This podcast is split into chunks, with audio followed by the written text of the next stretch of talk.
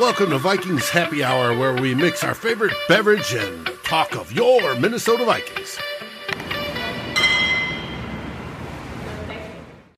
Hello, welcome back to another episode of Vikings Happy Hour. I am your host, Matt Anderson. I am joined by fellow Climbing the Pocket, uh, Tyler Forness, and we are both joined by none other than Phil Mackey from SKOR North, Purple Daily. You love them. How are you doing, Phil? Thank or you, you hate me. On. Either way, thanks for coming on. If uh, if we're getting into some Kirk Cousins brawls here on the show, fully equipped, ready for it, let's do it. thanks for having we me did, on, guys. We did dive into that last week, um, the Kirk Cousins debate. So I, I'm always down for a Kirk Cousins debate. It never gets old for me. Yeah, I feel like uh, all you have to really do is like just put the words like Kirk Cousins with some mildly negative statistics out there, and you just cause like a 48 hour fight on Vikings Twitter. Not that I'm. It doesn't even have to be negative. It just has to be accurate, and people still. It can just be like a fo- yeah, it can be a photo of like Kirk and his family or something, and it's just like 48 hours of brawling. you know, you're talking about hating. I I remember a couple weeks ago I I messaged you, and I'm just sometimes I'm baffled at some of the hate that just comes flying your way. Um, but I think I speak for everybody at Climbing the Pocket um, that we love your guys' work. Um, and all of you there, Judd, uh, Declan, yourself, even Doogie. Doogie's been kind enough to come on this show um, a couple times. So, you know, thank you for thank taking the brunt of those uh, those comments. I appreciate it. No, I think uh, thank you um, we're just you know we're we're feeling our way around here you know year two and a half i guess of SKOR North. And um, it's just kind of fun to see other people doing video stuff like you guys are doing and um, diving into the podcast space. So i i love i love how uh, wide ranging vikings media is. I mean you've got your traditional you know kfan paul allen radio and then you've got all these you know digital islands that people can go to. And um, you know, we're building our thing at Purple Daily. We have strong opinions. We're not always right. When are you guys going to admit that you were wrong? Well, we do that every week too. Uh, accountability session on Wednesdays. Cheap plug. That's our episode today. Um, but um, yeah, I think I don't know. I think I think we're in a weird spot with the Vikings right now in that the expectations are high, the hope is high, but the last month has felt really rickety. Just a lot like Irv Smith's out yes. for the season and the offensive line, Christian Darrisaw has barely practiced since being drafted, and it kind of feels like the coach and the quarterback hate each other. So there's like all these things that are just percolating right now, and I think everyone's just hoping that it fixes itself by the time week one rolls around. Uh, should be entertaining either way for the next four months. I mean, winning will cure everything. So as soon as as soon as that first W hits that column, uh, we should be okay.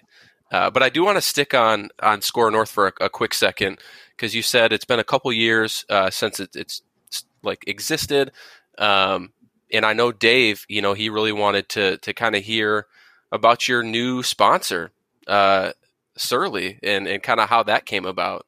That's a big I'm actually, you guys. I, am cheating on them right now, but it's regional. I'm drinking a Pacific Northwest uh, concoction here. Um, we can um, Photoshop so, it in. Sure, sounds good so yeah, so Surly, uh, man, what an awesome, fun partnership. So Surly jumped on board last month as the title presenting sponsor for Purple Daily across all platforms. And um, we're just in the early stages. We're a month into this thing. Well, we're going to have some fun things, I think, planned in the future. Um, but I think it's a sign that the way, uh, I think the way that brands partner with each other is changing. I think no longer is it just TV, radio, newspaper, right? Uh, I think, you know, we just try to create a fun community of Vikings fans and Minnesota sports fans and build it and entertain all of you guys. And the next step is building an actual business out of it. And that's what kind of what we've said from the beginning of SKOR North is that we need to listen, like AM 1500 has been the place where I got my start in radio and sports media um, at least on a full time basis. But you're not going to reach all of the people that you need to reach just doing AM radio. And so, you know, for us, just to go back even before the Surly thing, we said, how can we continue to serve the AM radio crowd but also build something that's more sustainable for the next 5, 10, 15 years, build a business out of it.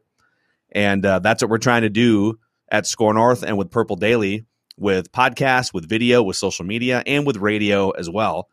And then and the big thing for us is we need companies like Surly to believe in what we're doing, to partner with us, and to help push us to the next level. And so uh, we've got a lot of great partners, but it's just it's it's really cool to see a local rooted and I would say fun and innovative company like Surly see the value in what we're trying to do for Minnesota sports fans and say, all right, we're in, let's do this. We don't know even exactly what this is going to look like over the 12 plus months um, over the year, but um, it's, I think we're really grateful that they see value in what we're doing and they see value in the audience and the community that, uh, that we hang with every single day.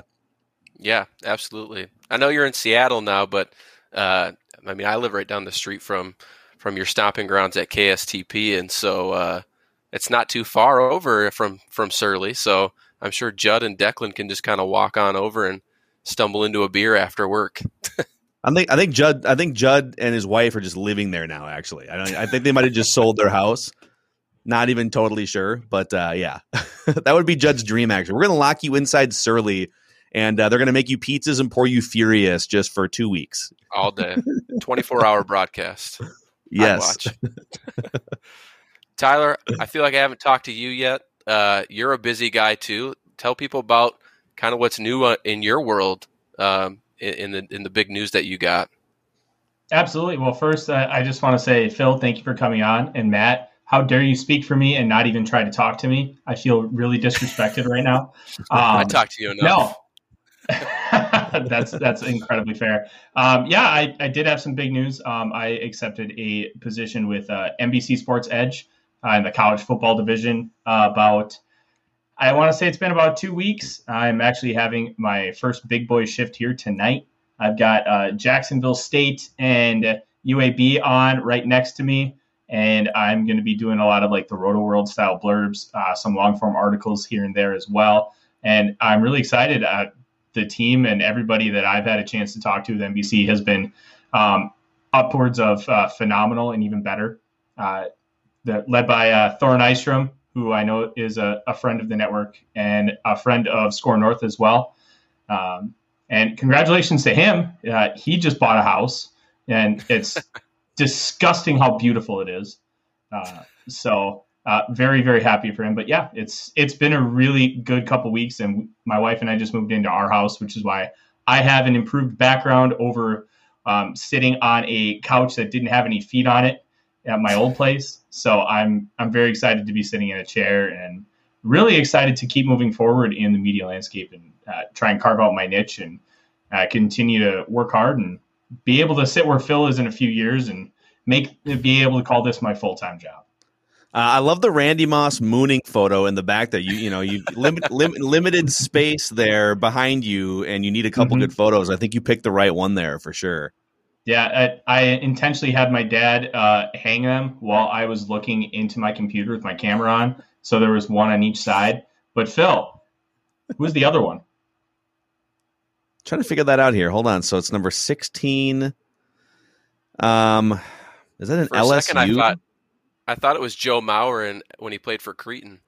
Oh, it is Joe Mauer when he played for Cretin. Is it? Dude, that's a great yeah. call. Wow.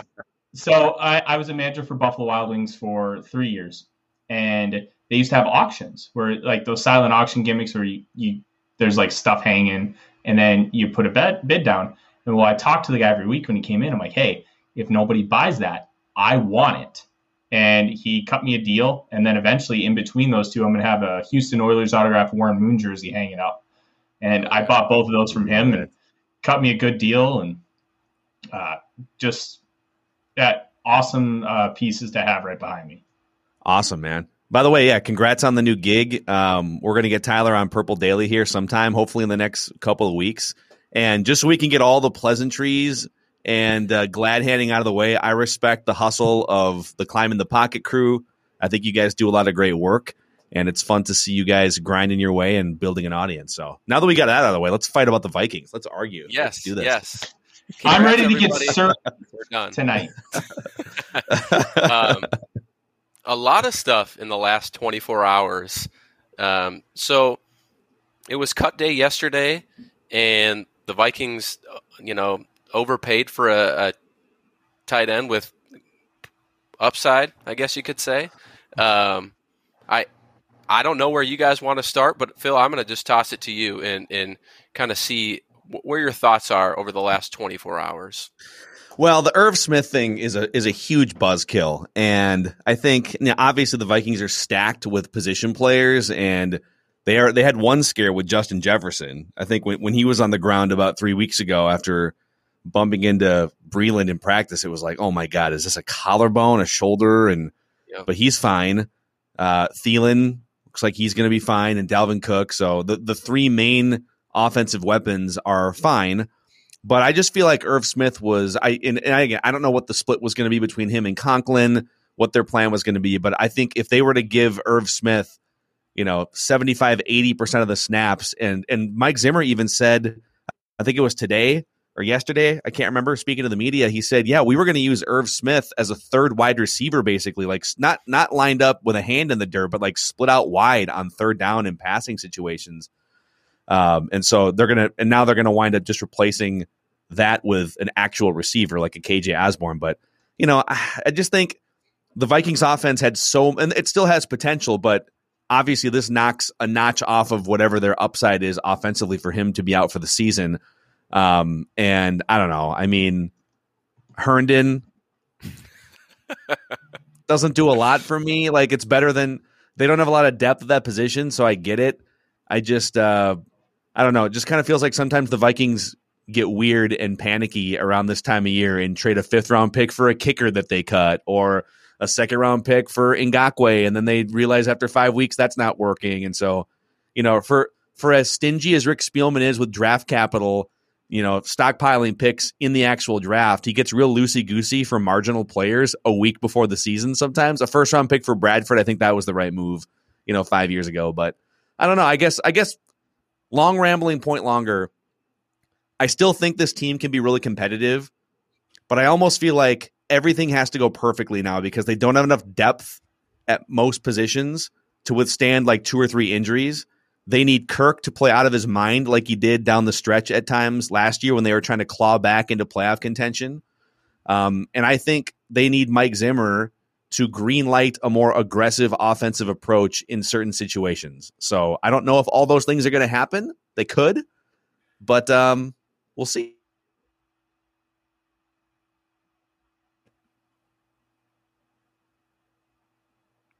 Oh, I think I lost my internet there for a second. I'm sorry, but um, I, I, think I we all did.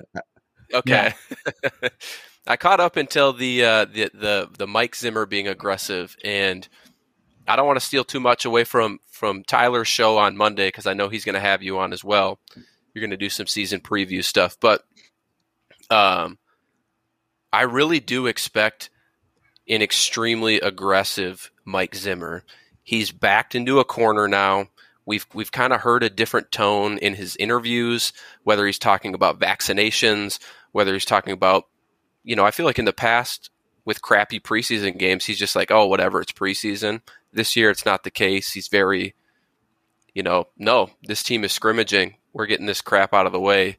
Um, and so I do hope to a certain degree that he's more aggressive, whether it's a fourth down call, you know, kind of what we saw in Seattle last year, I think would be a, a good example of, of, a more aggressive um, Mike Zimmer.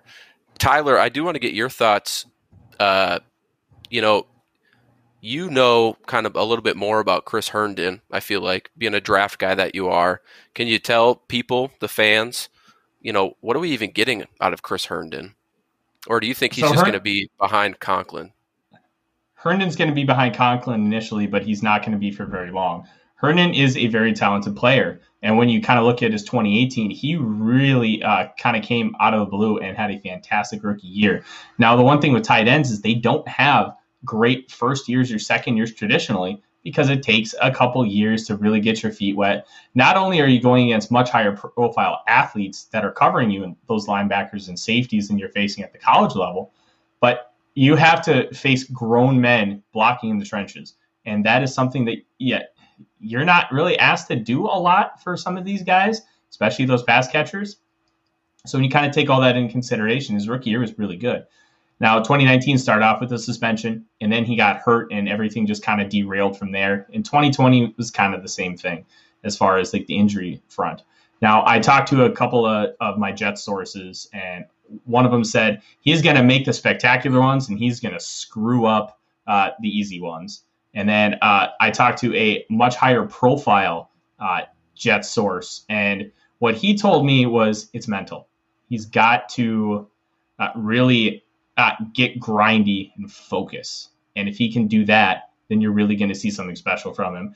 I don't like the fact that it was a fourth for a guy who relatively is unproven throughout three years and he hasn't had a good season since 2018.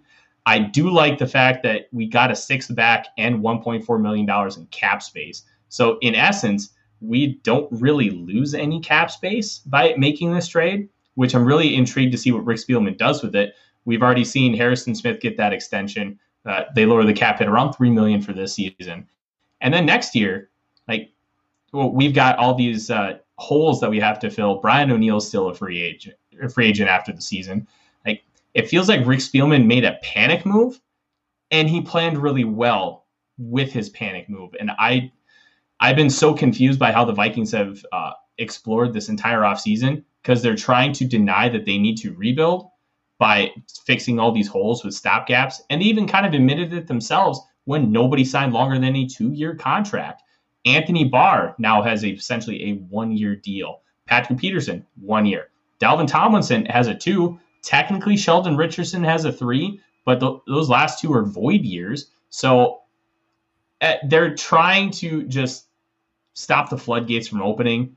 But it, as Phil kind of mentioned early on, feels like everything has to go perfect. And there are all these little things, all these little nuggets that keep popping up. Uh, Everson Griffen calling Kirk Cousins ass, and then they just signed him out of the blue. all right. Um, Mike Zimmer throwing shade at everybody who's not vaccinated. Um, there were reports, and I've heard multiple times that there are multiple Vikings. I think it was Doogie that said it. Multiple Vikings who would retire before getting the vaccine. The one of the lowest vaccination rates in the league. Like it's it feels like it could be a situation like 2016 where you have one bad thing happen, like Teddy, and then everything just kind of spirals out of control, even with some success. And I, I don't have a lot of optimism with this team right now because of that. Uh, I do like Herndon as a player, but it kind of scares me that he's coming into this system. He had an offseason with the Jets to kind of learn it, but feels like they're going to rely heavier on the wide receivers. So it might be more of a Sean McVay zone attack than a Klint Kubiak zone attack. So I'm it's it's really tough for me to be optimistic right now, considering everything that's gone on. The other big question too that I don't think people are really talking about a lot yet because there's just it's hard to quantify unless you're in the room. Klint Kubiak has never called plays before. He's yep. a young dude in mm-hmm. his mid 30s. Now, I think I do think there's a lot of detractors that just chalk it up to well nepotism. Like he wouldn't. Well, yeah, like he probably wouldn't have this job if his dad wasn't Gary Kubiak. It doesn't mean that he's not qualified or that he's not a great mm-hmm. offensive mind.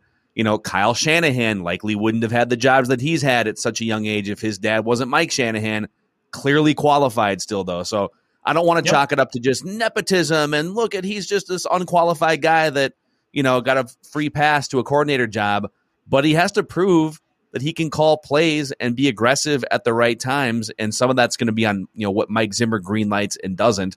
And Judd pointed out something on our show, you know, looking at the last couple preseason games that they've been trying to figure out from preseason game to preseason game. Is Klint Kubiak going to call plays from the sideline, which he did one game, or the booth? And that may seem like a small thing, but like when you're still tinkering with how do you feel in the booth versus on the sidelines? Like you're still feeling your way around as a play caller and where you should even be. That's not something that you want to be trying to figure out a couple weeks before the season starts. You'd like you'd like the Vikings to just know what they're doing play calling wise. You know, there's a couple moments where Kirk looked frustrated that plays weren't coming in quick enough. Um, can they iron some of that stuff out even that we don't even think about, but that's very important to this year's Vikings team, especially in the first month? Yeah, I think that's a solid point to bring up that essentially in a year where Zimmer, Rick, even Kirk to a certain extent are all in on this season and it has to do well, they are another injury on offense away from completely being garbage with a completely unknown offensive coordinator. And we'd like to think everything goes perfect, right? Because that's just, we want our team to do well. Um, mm-hmm. But I mean, maybe the, we talk about the preseason and how the offense didn't even really score a touchdown. I think they got, did they get one in the final preseason game? Or did yes. they still not? Well, they had, they, they had, yeah. they had, mm-hmm. they talk about the first team offense or the offense in general? Just the offense in general. I think they scored two rushing touchdowns in the last preseason game.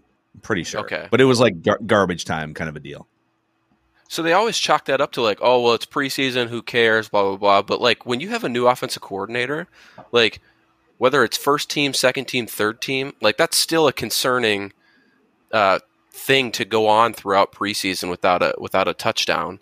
Um, even though they did get some at the end. So, uh, do you guys? I mean, you kind of talked about Kubiak a little bit. Tyler, do you trust Kubiak?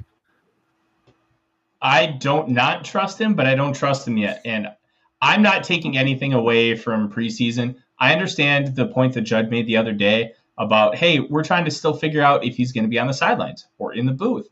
Well, they did both in the first two preseason games because Klint probably isn't sure how he wants to run that because he's never done it before. So as much as you want to have that all situated and figured out, at the same time, he has to experience it in order to truly understand how he wants to go about it. So I'm not reading a ton into it, even though I do genuinely understand why it can be a concern and a valid one at that. Uh, I I just don't know what he's going to be. He's uh, well, obviously worked for his dad for a long time. Nepotism got him in the biz, is one of the tough parts about being a young coach in the hey, National cheers Football League. To, cheers to nepotism, you guys. Cheers to nepotism. if you can there take advantage of it, more power to you, I guess. and uh, well, the big thing with nepotism is you don't make much money and you're working like 15, 16 hours a day. And because you don't make much money, you're working that long of hours, you can't exactly get a second job. A lot of these people will live with a friend, live with their parents. Well, if you work for your dad, it's easy to live for free. So it, nepotism gets your foot in the door, but after that, yeah. you you have to earn it for the most part. So Klint Kubiak has obviously shown enough to Mike Zimmer and uh, Rick Spielman and the Wilfs that he deserves his opportunity. He's worked for his dad. He's worked under uh, more vertical style of passing offenses. I'm really intrigued to see what he's going to do, how he's going to utilize route concepts, uh, the running game. Obviously, Rick Dennison is kind of taking a big step back because of his position on not wanting to be vaccinated. So that's going to um, make some interesting things as far as how the offensive line continues to grow and gel. So I'm intrigued to see how it all plays out. I'm keeping a completely open mind. After about four weeks, I'm going to start making uh, judgments on how good of a play caller he is because we just don't know. There's too many unknowns and variables to make any kind of concrete or even general assumptions right now other than, hey, he worked for his dad. He's probably going to run a lot of the same stuff. Like that's that feels like a given because a lot of offenses are built on what you learn and what you know. So we'll see. I'm cautiously optimistic. Speaking of nepotism, have you guys ever heard or seen Steve Belichick speak before in public? The mullet is he beautiful. Sounds, he sounds just like his dad, doesn't he? Dude, mm-hmm. I have a so I have a clip here. Like this is this is nepotism down to the way that he talks. Okay, hold on a second. Fire this up here. All right, this is. Um, I don't know. I haven't really thought about how it correlates. It's just trying to do my thing, and I think that that's what's best. So that's what we're trying to do. I love it, man. He sounds like his dad. Exactly. Exactly. I really hope yeah. that Bill, when he retires, starts hosting coaching clinics of how to talk to the media and just be like, here's how you say everything and literally say nothing with as few words as possible. He let someone, I think it was Mike, Mike, uh, is it Mike Reiss? I can't remember the, the guy who covers that the ESPN reporter. Yeah. Yeah. Yeah. And Mike, you know, they he's covered him for 15 years or whatever. And, and he's asking Bill about, Hey, can you, this is like four or five days ago before they made their quarterback decision on Cam being cut and he's asking Bill Belichick about, hey, can you just provide some clarity? And it's this long winded question, and Bill's just staring at him the whole time. And finally, he gets done with the question, and Bill goes, "We'll announce the transactions after they happen." it's like, oh all right, God. good talk, Bill. Thanks. It would be fun to be a media member over there, though. I feel like. just find new ways to be shot down every single day. Every single day. I have Send- I have heard that outside of football, Bill is a really fun guy, but it's hard to really understand that because you know he's Bill Belichick. He is Bill Parcells Jr. Uh, the only difference between Belichick and Parcells is Parcells would literally just rip you a new one up at the podium, and Belichick is just going to stare you down like you're an idiot. I'll bet you Bill. Uh, there's been some pictures we've seen Bill with like, you know, like a Hawaiian shirt on the beach in the off season for like the three days that he unplugs. I'll bet you get a Mhm. couple cocktails in him. You know, get him out to some resort. I bet he parties a little bit. I bet he can be Oh, fun, yeah. but it's only it's only for like a day and a half, and then he's back to football. Then he's like, well, oh, he has a get back to yacht work. that's named like it's either eight or nine rings. That's the boat's What- name. Yeah, Oh my god. He's got to get that thing Alright. updated every every two years. Get that new paint job. Add another Exactly. He's ring. earned it. Yeah. Mhm. He's earned it at this point. Um, back to the Vikings in cut day. Um, are there are any surprising takeaways from you guys? Um, I'm a little confused with Brit, Britton Colquitt today. Um, he was cut. Then I heard from Doogie it was just a procedural thing, and that he'll be back. So I don't quite get that with all the new rules going on. But um, sounds like he'll be back. Sounds like Griffen's back. Um, I was at dinner before this, so the past three hours I am just like completely out of the loop. But um, any any takeaways from there? Uh, actually, so yeah, I I also if it's in the last like two hours, I did see that Colquitt got cut, but I'm just gonna I don't know, like you said, we don't know. There's some different procedural things happening this year. Everson Griffen, um, but if they do, and they wound up, they signed the long snapper guy back, so um, so he's back. But any, so we had Ryan Longwell. Ryan Longwell is just a brilliant kicking and execution mind. Like well, how he's not consulting or coaching more. Maybe he just doesn't want. Maybe he just wants to golf down in Florida. Yeah, Uh, don't blame him. but he, he's made. Yeah, you make that much money, you know, just go golf thirty six holes a day and call it a night. Um, but he he's he's been on our show a few times. Just we'll bring him on as like a kicking, you know, expert or whatever. And when Dan Bailey had that meltdown against the Buccaneers, I'm trying to remember the sequence of events, but I'm pretty sure didn't they like get rid of their long snapper and bring a new didn't there was some sort of change like mid-season with a long snapper and I can't remember the full details of last year. But Yeah, the they point Austin Austin cutting, Cutting. thing. Yeah, That's right. Cutting. So the point Ryan was making is people underestimate if you make a change with the holder, with the kicker, with the long snapper, people just think, oh, well, just like put someone else in and they, anyone can hold, just don't drop the ball, right? He said there's so many little intricacies with timing and with just like knowing how someone's going to put a football down within a half inch over here or there and like things that we wouldn't think about. So if they don't bring Colquitt back and if they have a new holder, that's a bigger deal than people will. Mhm. You think, oh, just get a new punter, get a guy in here who's vaxxed who can kick the ball a couple yards further. Well, you don't want to throw off Greg Joseph, who hasn't kicked in an NFL game in the regular season in a long time. So I don't know, if they bring if they if they bring back Colquitt, okay, then this conversation is moot. But it's something to Well, think I- about. And I the Vikings have had major break it to issues with Phil, kicking. But Yeah. uh, they already announced. Uh, it was already reported that they are going to bring Colquitt back. But I'm glad you went Good. on that tangent because I think it's a really important point, and it's not something you think about. But then when you when you talk about it and how those those little intricacies, it makes all the sense in the world.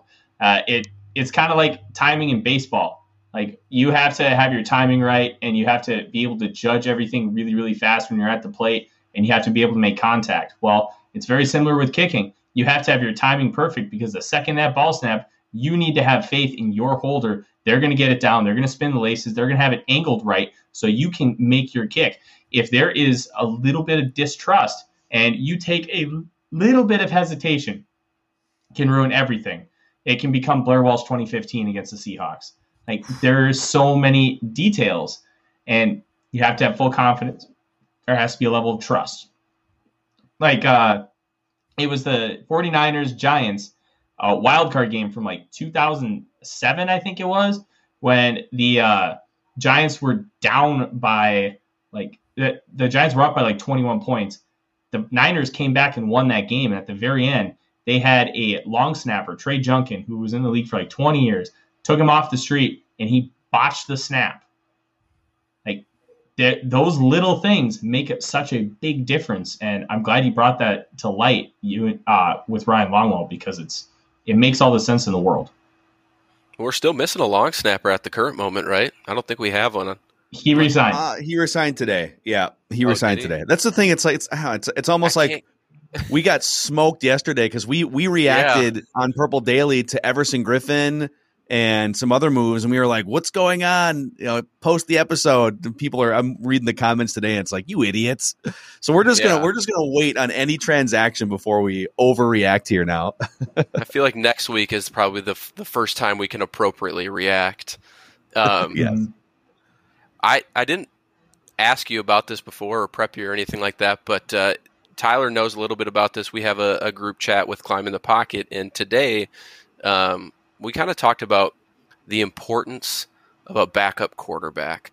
And so I kind of want to get your thoughts on that because there are rumors that the Vikings are interested in bringing Sean Mannion back. And we had a lot of people from climbing the Pocket in there saying, screw it, no, just go with Mond.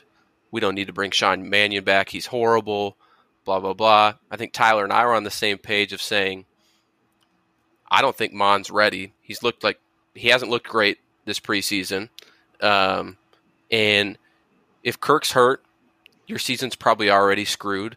But if Mannion's the backup, I would trust him to be a game manager and not lose us the game because he knows so much about it.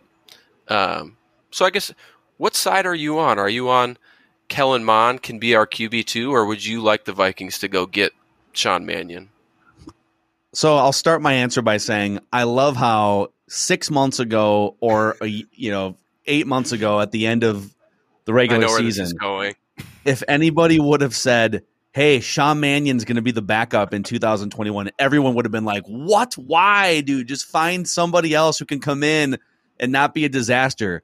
And Jake Browning was so bad in those three preseason games. Everyone's like, "Can we just get Mannion back?" Okay, well, sorry, sorry for ever slandering Sean Mannion. We'll never say a bad word about him again. What a wonderful form on that clipboard holding. Just amazing. The thumb placement. He's one of the great clipboard holders in recent NFL history. Bring Sean Mannion back and double his paycheck. Like that's how bad Jake Browning was in yeah. the three preseason games.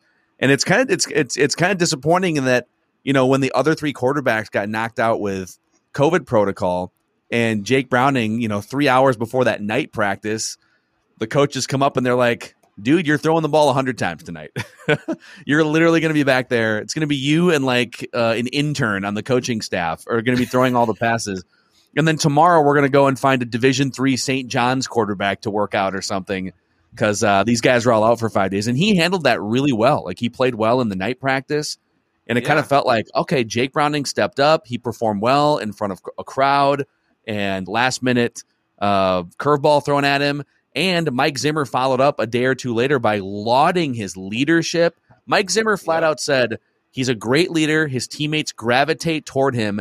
And in the two minute drill, Jake Browning is a get it done guy.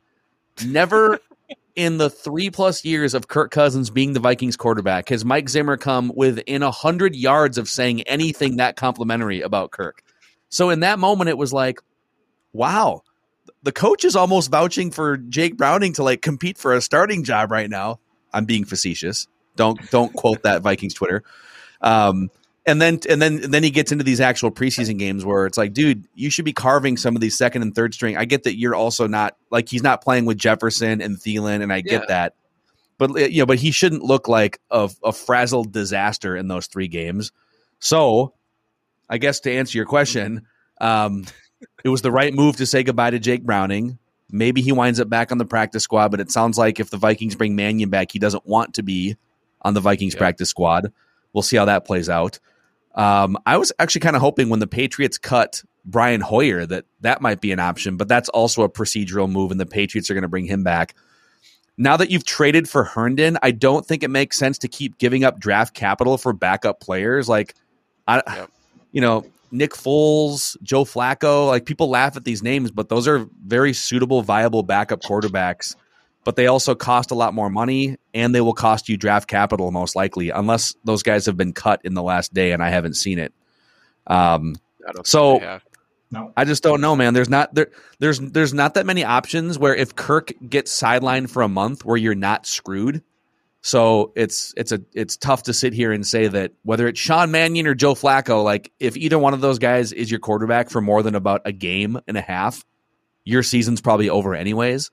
So I'm not going to lose a ton of sleep over it, but I'd be okay if Mannion came back and was the backup quarterback because I'd rather not throw Mond into the fire too early. I think he I think he should sit spend the season watching, observing, working on his mechanics and everything.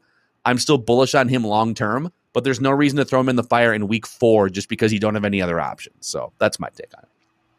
Yeah, and I, I think Tyler and I, Tyler was the one who said it today in in the group chat. But just like the only reason you're playing Mond is if if Kirk is out for the season and the season is completely shot. That's the only instance where. I mean, I have to think Mhm. if they don't go with Mannion, which I, I just am assuming they are, Pelissero's reported that they have a lot of interest and whatnot. If they don't go with Mannion early, um, then then you probably would look to invest some draft capital because in a season that's so pivotal for a lot of guys in the front office and coaching staff, do you want to risk it on Kellen Mond? maybe maybe you do. Who do I? What do I know? Do you guys? Do you guys real quick? Do you guys find it? So the Vikings have depth issues, right? They're sitting here, and the quarterback is is Mhm. one that they, you know they did try to address quarterback with Mon. I have a thought on that too, by the way. But we're sitting here in the biggest conversation, and Mike Zimmer has been frontal about this all during the preseason, saying, "Man, if we get hurt, at, there's a few positions where if we get someone hurt, we are screwed, and maybe Yeah. we can find some guys on waivers." Rick Spielman has stockpiled 38 draft picks over the last three years. Third, they've they've selected 38 players in the last. If you go back, uh, 2019, 20, 21, and I get the 21 crowd is it's they're fresh, bunch of rookies, so Mhm. it's tough to really lean on them. But I don't know. It's like not all of them have failed. Clearly, there's been Justin Jefferson's one of the best players in the NFL, but like if you're not developing, if you're not selecting the right players so that you can feel comfortable with them being backups at least, or you know, next guy up, or if you're not developing them in the right way, then what's the point of picking 38 players? Why not use some of those picks to move up for better players or trade them for already established players? That's what I'm having a tough time with here. It's like that's a lot of draft picks, a historical amount of draft picks over a three year stretch, and you have massive depth issues still. Why is that?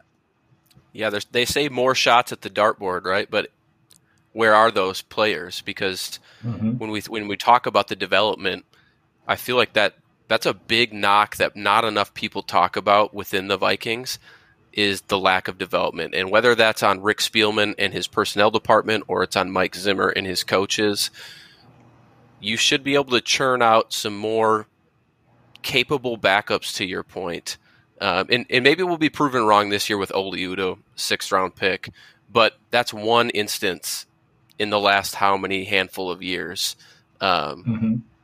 and, you know, to your point, you have those draft picks, trade up, go get somebody you want. We watched Antoine Winfield uh, go to Tampa. We could have gone up and got him. Um, I think the big We didn't have to uh, go up to get him. He was there at 31. He was there at That's true, 22. Mm. Yeah. Yeah, maybe I- I mean, last that's season was a fluke for Antoine Winfield Jr. Probably not. here, here, here, here's my okay. I have a theory on this, and I would, I'd, I'd like to because Tyler's the draft expert here, and so I'll give my theory, and then I'll shut up so that smarter people can answer this question. So, I think Rick Spielman. I'll, I'll preface this by saying I think Rick Spielman has done a really good job by and large. He's been, he's been overseeing uh, at least a chunk of the front office since 2007. So he's been here for 14 years. He's had draft influence for all 14 years. He's been the GM for almost 10. And I think he's done largely a good job of building at least good enough rosters to compete for playoff spots. Like there are a lot of train wreck GMs. The Vikings do not have a train wreck GM. They don't have an elite GM either, but he's a good GM. But Mhm.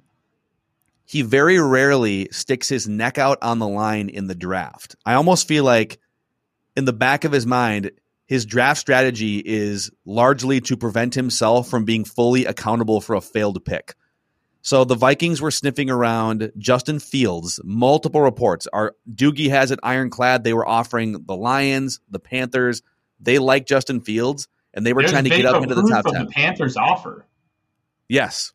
And they were laughing at it, right? The Vikings offered like, was- we'll give you like a seventh round pick in 2024. We'll swap It picks. was fourteen ninety and one thirty four uh, to go up six spots to eight, and that easily it needs to require a first round pick or multiple seconds.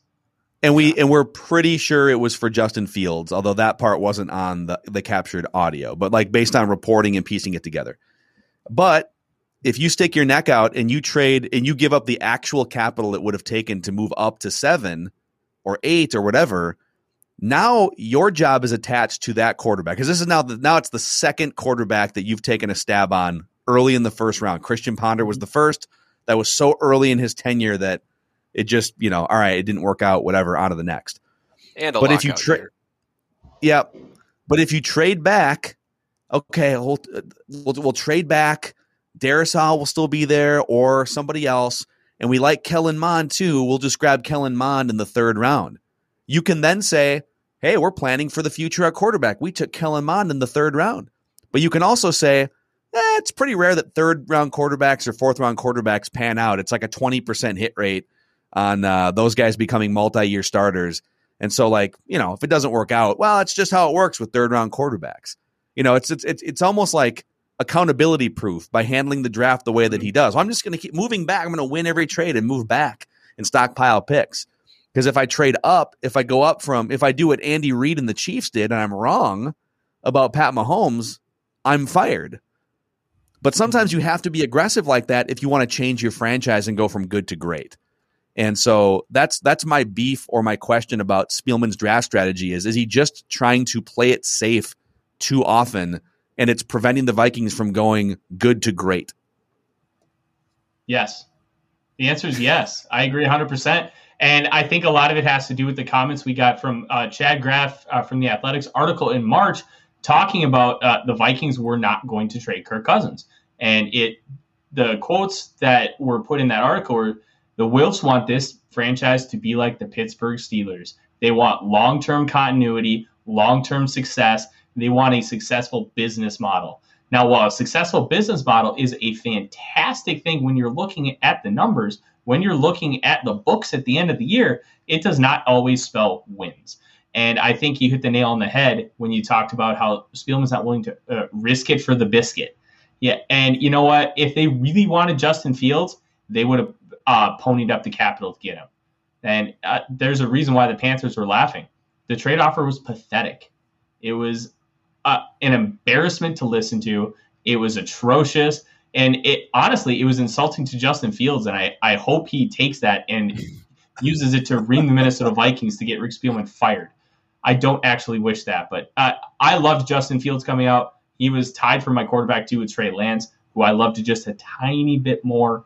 But the only way that you don't move up for Justin Fields is one, your ownership tells you no, or two, you were genuinely scared about the epilepsy and seizure issues.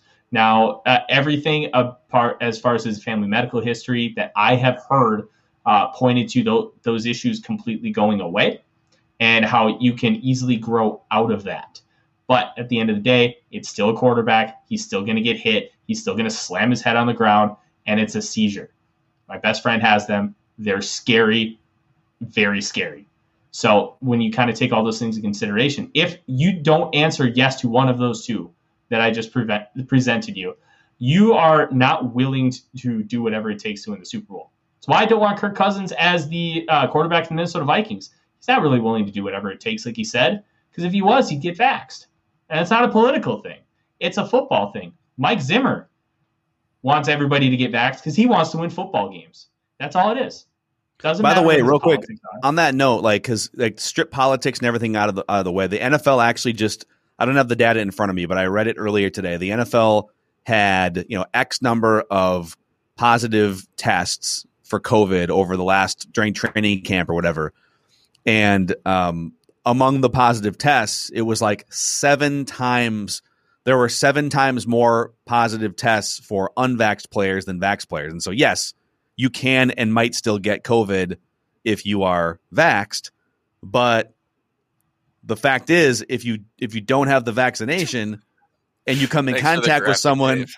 love the graphic, and you come in contact with someone who does have COVID, whether you get it or not, you have to sit out five days. That's the current protocol for the NFL. And that's why coaches like Zimmer are so adamantly saying, guys, like this could derail a season if, you know, the wrong five day stretch hits and Kirk has to miss 2 Mhm. games or something. Right. There's a Thursday there's a Thursday night game that like you could get you could test positive on a Saturday or come in contact with someone on a Saturday and literally miss both games that week. And that's what the coaches are trying to prevent. Mhm. Absolutely. And uh, like, let's kind of expand on the fact that we talk about 38 draft picks in the last three years. How many of those are high profile athletes in the first two rounds? Like, that, that's a big problem, too. You're willing to take those shots on a Danielle Hunter in round three, a Stefon Diggs in round five. Mega hits. He deserves all the credit in the world for making those selections. I don't want to take that away from him.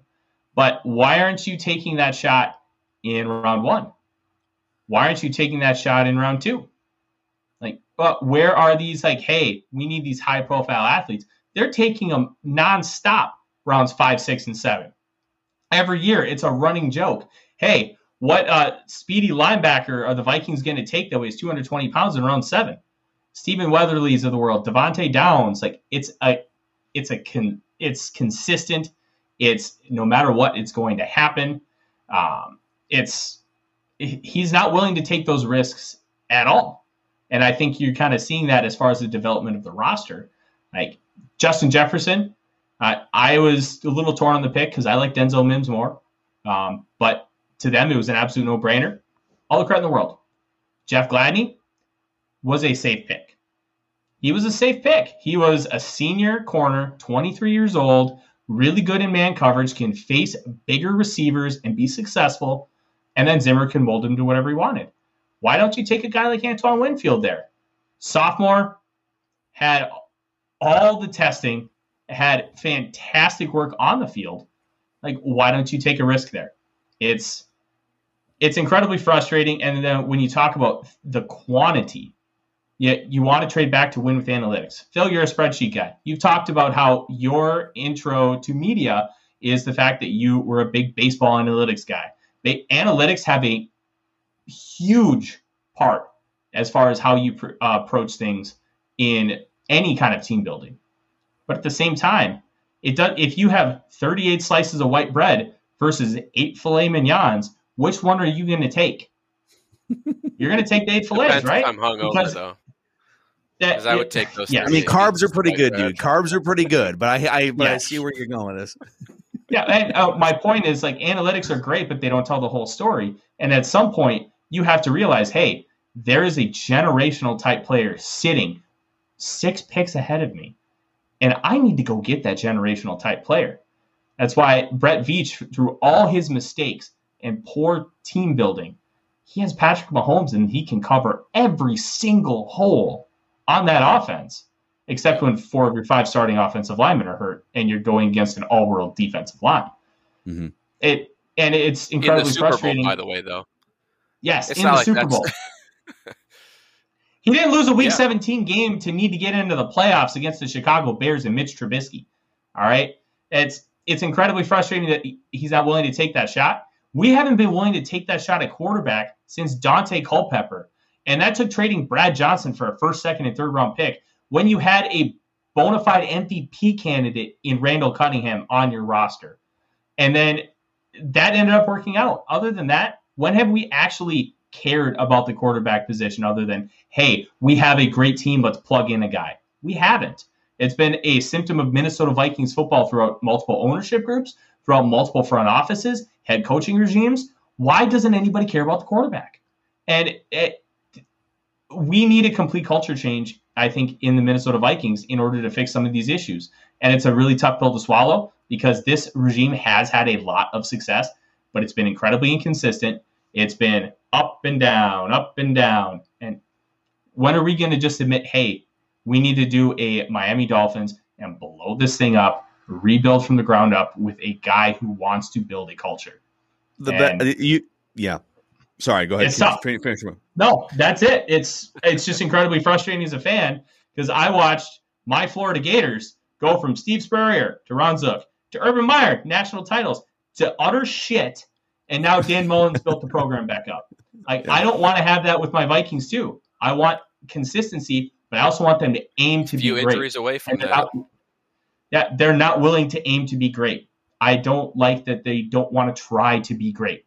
They want to try to be really good and strike lightning in a bottle like they did with Case Keenum in 2017, like they did with Brett Favre in 2009, like they did with Randall Cunningham and Randy Moss in 1998.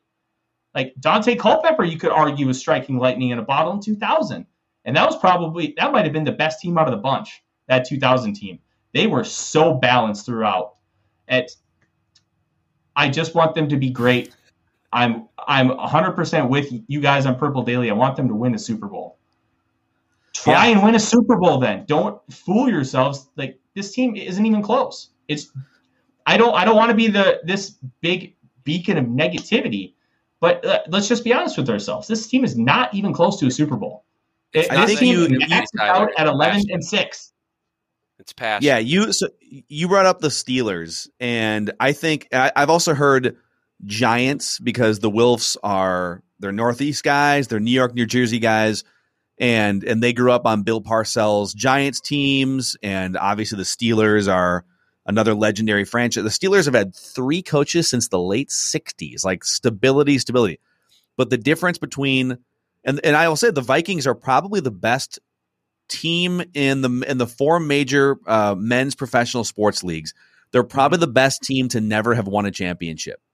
Now that the Astros, who, who cheated, uh, but they won a they won a World Series. The Capitals won a Stanley Cup. You know, you can make a case for the Yeah. Utah Jazz, maybe the Phoenix Suns, like historically really good teams. I can count. I was born in 1985. I can count on like two fingers, maybe three, the amount of train wreck seasons the Vikings have had in my lifetime. They're Mhm. never train wrecky. Knock on wood. You know, once in a while you'll get the three and thirteen or the five and eleven, and then you'll have to rehire. You'll have to hire a new coach. But it kind of feels like, um, and I, I should say too, the Steelers and the Giants have won Super Bowls while maintaining stability. The Vikings have not. The Vikings have maintained some stability. They at least are competitive on a regular basis. But I kind of feel like the Wilfs and the Vikings front office have become more obsessed with avoiding a train wreck than actually winning a Super Bowl. Like their Mhm. their first thought is how can we how can we at least be competitive? Let's make sure that we're we're at least interesting all the way through the end of the season, and let's put ourselves in a position to make something happen. And j- let's get to the playoffs. But there, it's not like hockey where you can just kind of get in as a six seed and let's anything can happen. It's the NHL playoffs. In general, you have to be dominant in the regular season. And by dominant, I mean like 12, 13, 14 wins more often than not to give yourself the best chance to win a Super Bowl. Play home games at US Bank Stadium throughout. You know, not that those NFC championship games have always ended well either. Those home games, 1998. But if you want to give yourself the best chance to what we talk about, can they just get in and win a playoff game? No, I want to. Can they win 13 games in the regular season? Are they set up to do that? Are they aggressive enough to do that? Do they have the quarterback to do that? Right, the offensive line to do that. That's what I want. I want to hear more of that. I want to hear more of. It's almost like we're because they because they've been for 60 plus years. The identity of this football team and the fan base has been sort of woe is us, right? Oh man, the remember 98 remember 09 oh the blair walsh miss it's, it's our identity to bitch about the bad things that happened to this franchise it's how we bond with each other Mhm. and it's almost like we don't feel like we deserve a super bowl you know it, it- it's almost uncomfortable to talk about it. Like we get ripped sometimes on purple daily. You guys are too negative. No we literally start every show by telling you we want the vikings to win a super bowl before we die. And so maybe sometimes we're too negative or too hard on the team or you know our angst is coming through instead of just being level headed and giving the the team a chance. Um but like we we're, we're sick of nine and seven or whatever it would be nine and eight now. Mhm. got to do the math um, so we want to see we want to see greatness and it's it's Yeah. part of my beef with kirk cousins kirk cousins is, is a really good quarterback he's one of the 20 15 best quarterbacks in the world he's not a Mhm. great leader he's not going to ever elevate the people around him in a moment of football crisis Yes. He it. plays to the level of the things around him and when the things around him are very good and stable and he's getting protection he's excellent but it's it's just it's a it's like a gravitational pull from front office to coach to quarterback. It's a gravitational pull to good, not great. And some people are fine with that. I guess I just want I just want a little more. I want a little more from the franchise. So if that's negative, sorry. No, I, I I know for my experience, I'm on the same page as you. I know Tyler is too in conversations I've had with him. When we talk about, I mean, we were live, Tyler, I, and and, and Dave uh, during the draft uh, when Justin Fields was there for the taking, and I was losing my mind. I'm still losing my mind. The worst part is because he went to the Bears. Um, that's just like salt in the wound at this point. But uh, my philosophy is if you don't have the best quarterback in the NFL, then you better be going to try and get the best quarterback in the NFL. And that involves taking risk. And it's I'd rather have Rick take shots at a Justin Fields, trading up for whoever else in the past drafts, then going with Treadwell or trading down, uh, taking Bradbury uh, when there were other players we probably could have taken at that point. Um, so yeah, I mean, and Tyler, to your point, it's not it's not negativity. It's it's just passion, man. We invest mm-hmm. so much time into this stupid football team. yep. And every year it's just the same like we can predict it all.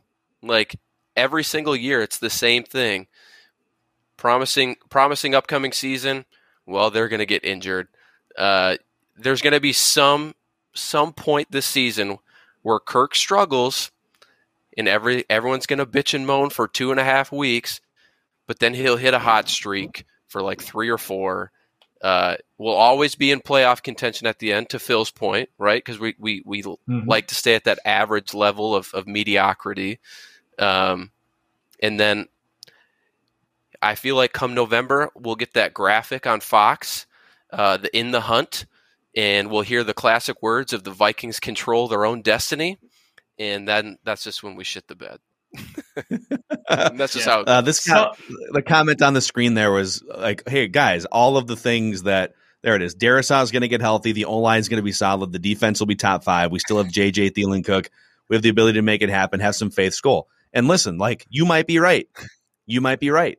Uh, and so from that we standpoint, you if you're, yeah, you might be right. I'll, I'll, just leave it at that. Like a lot, a lot of things got to go right. Um, in order for and we, to be a successful we should season. want better. We shouldn't just want hey everything's got to go right. This has to happen. This has to happen. This has to happen. Well guess what? That's not how it works. That's not how it works in the national yeah. football league. Even 2017 dalvin cook torn acl sam bradford ruined his knees. I, I really hope that man can walk in 20 years. Like no joke. Like you have case keenum who looked like absolute trash against the steelers in his first start. Then they kind of figured it out. I've always been a case keenum guy he was so much fun to watch at Houston running that run and shoot. But then again, I'm a run and shoot junkie, and I will watch any team that plays the run and shoot. So when you kind of look at everything, stuff's going to go wrong.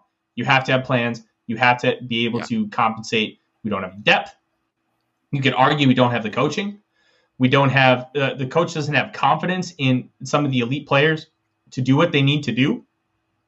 And Kirk Cousins is going to have a bad first three games. He's going to win NFC Offensive Player of the Month in October and November. He's going to have some struggles down the stretch, and maybe we win a playoff game. And we have seen that as a trend for three years. This isn't just us talking like, hey, this happened once. Three years, struggles early, has a great stretch, struggles late. Maybe we win a playoff game.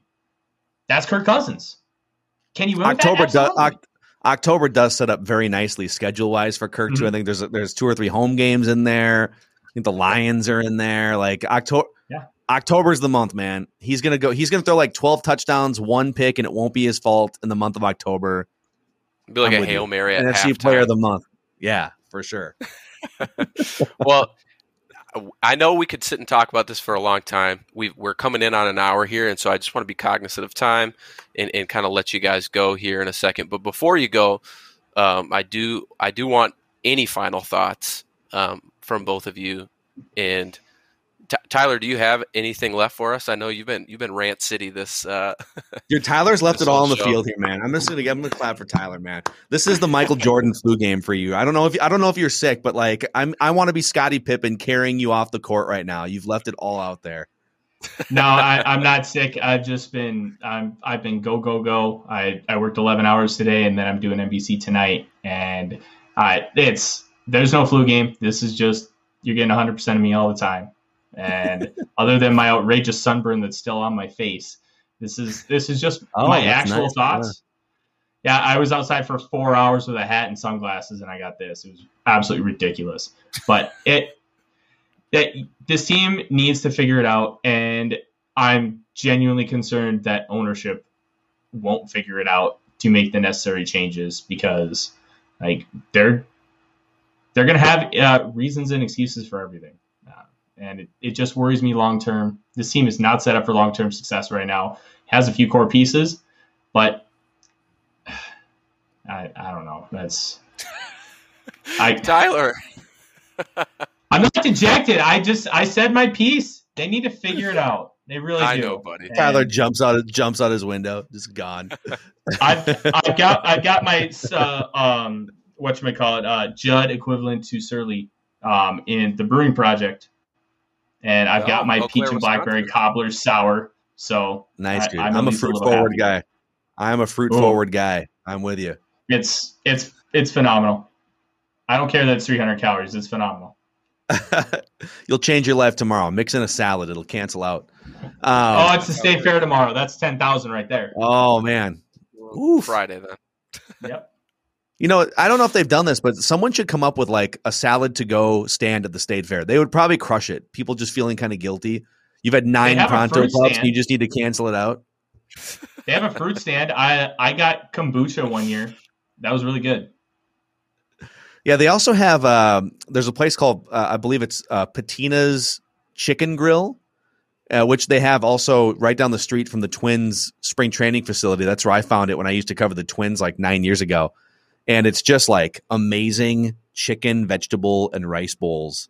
But it's also like right. It's like right next to Sweet Martha's cookies, and it's right next to like uh like the fried ravioli stand and so you're like oh i should i should just be healthy to get it no i'm gonna go to get i'm gonna get four buckets of sweet martha's cookies and call it a life um yeah. i'm gonna i'm gonna leave you guys with some positivity here because as as many things as there that, that just sort of seem weird over the last month there are a few things that vikings fans can and should hang their hats on danielle hunter looks like he's back and Yep. if he is back, even at like 90% of the old Danielle Hunter, he's going to be one of the best defensive linemen in the NFL, and he's going to rack up a bunch of sacks.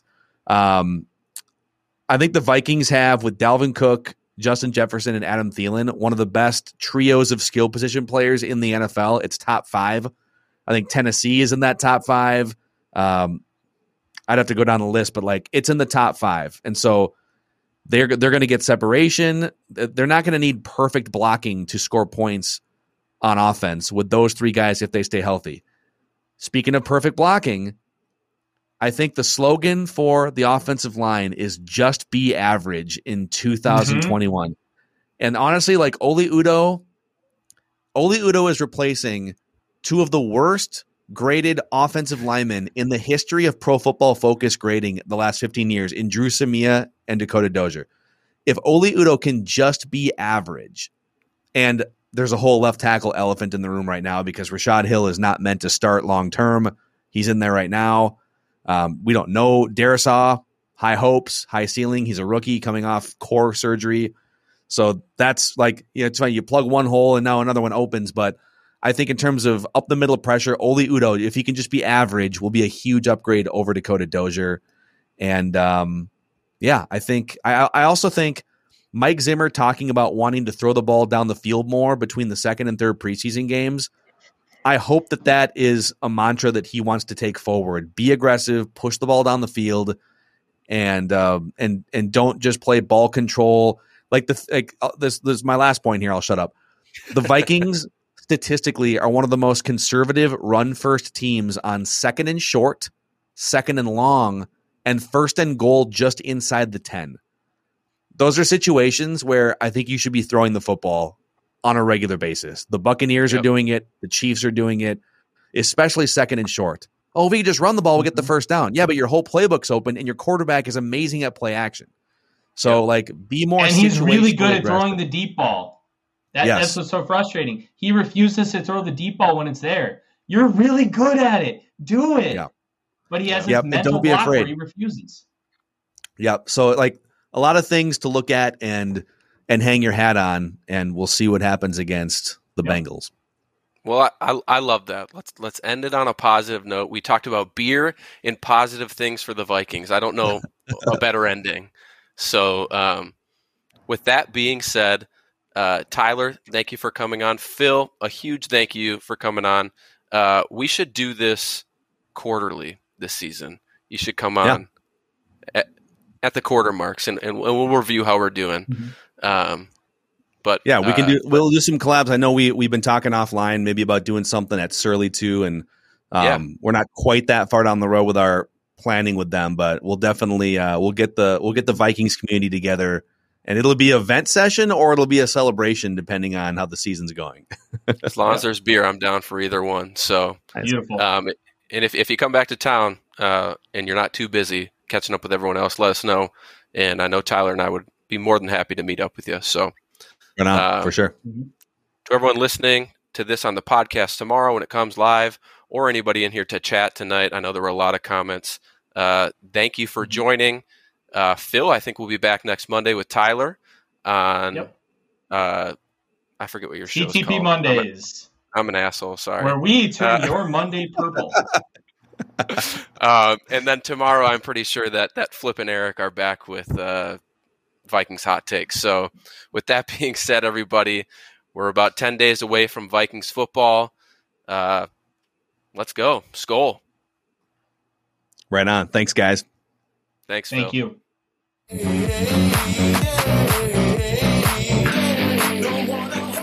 Thank you for watching or listening. As always, if you like, subscribe, and ring the bell for notifications. And if you're listening to the podcast, please rate us on your favorite aggregator. Skol, everybody.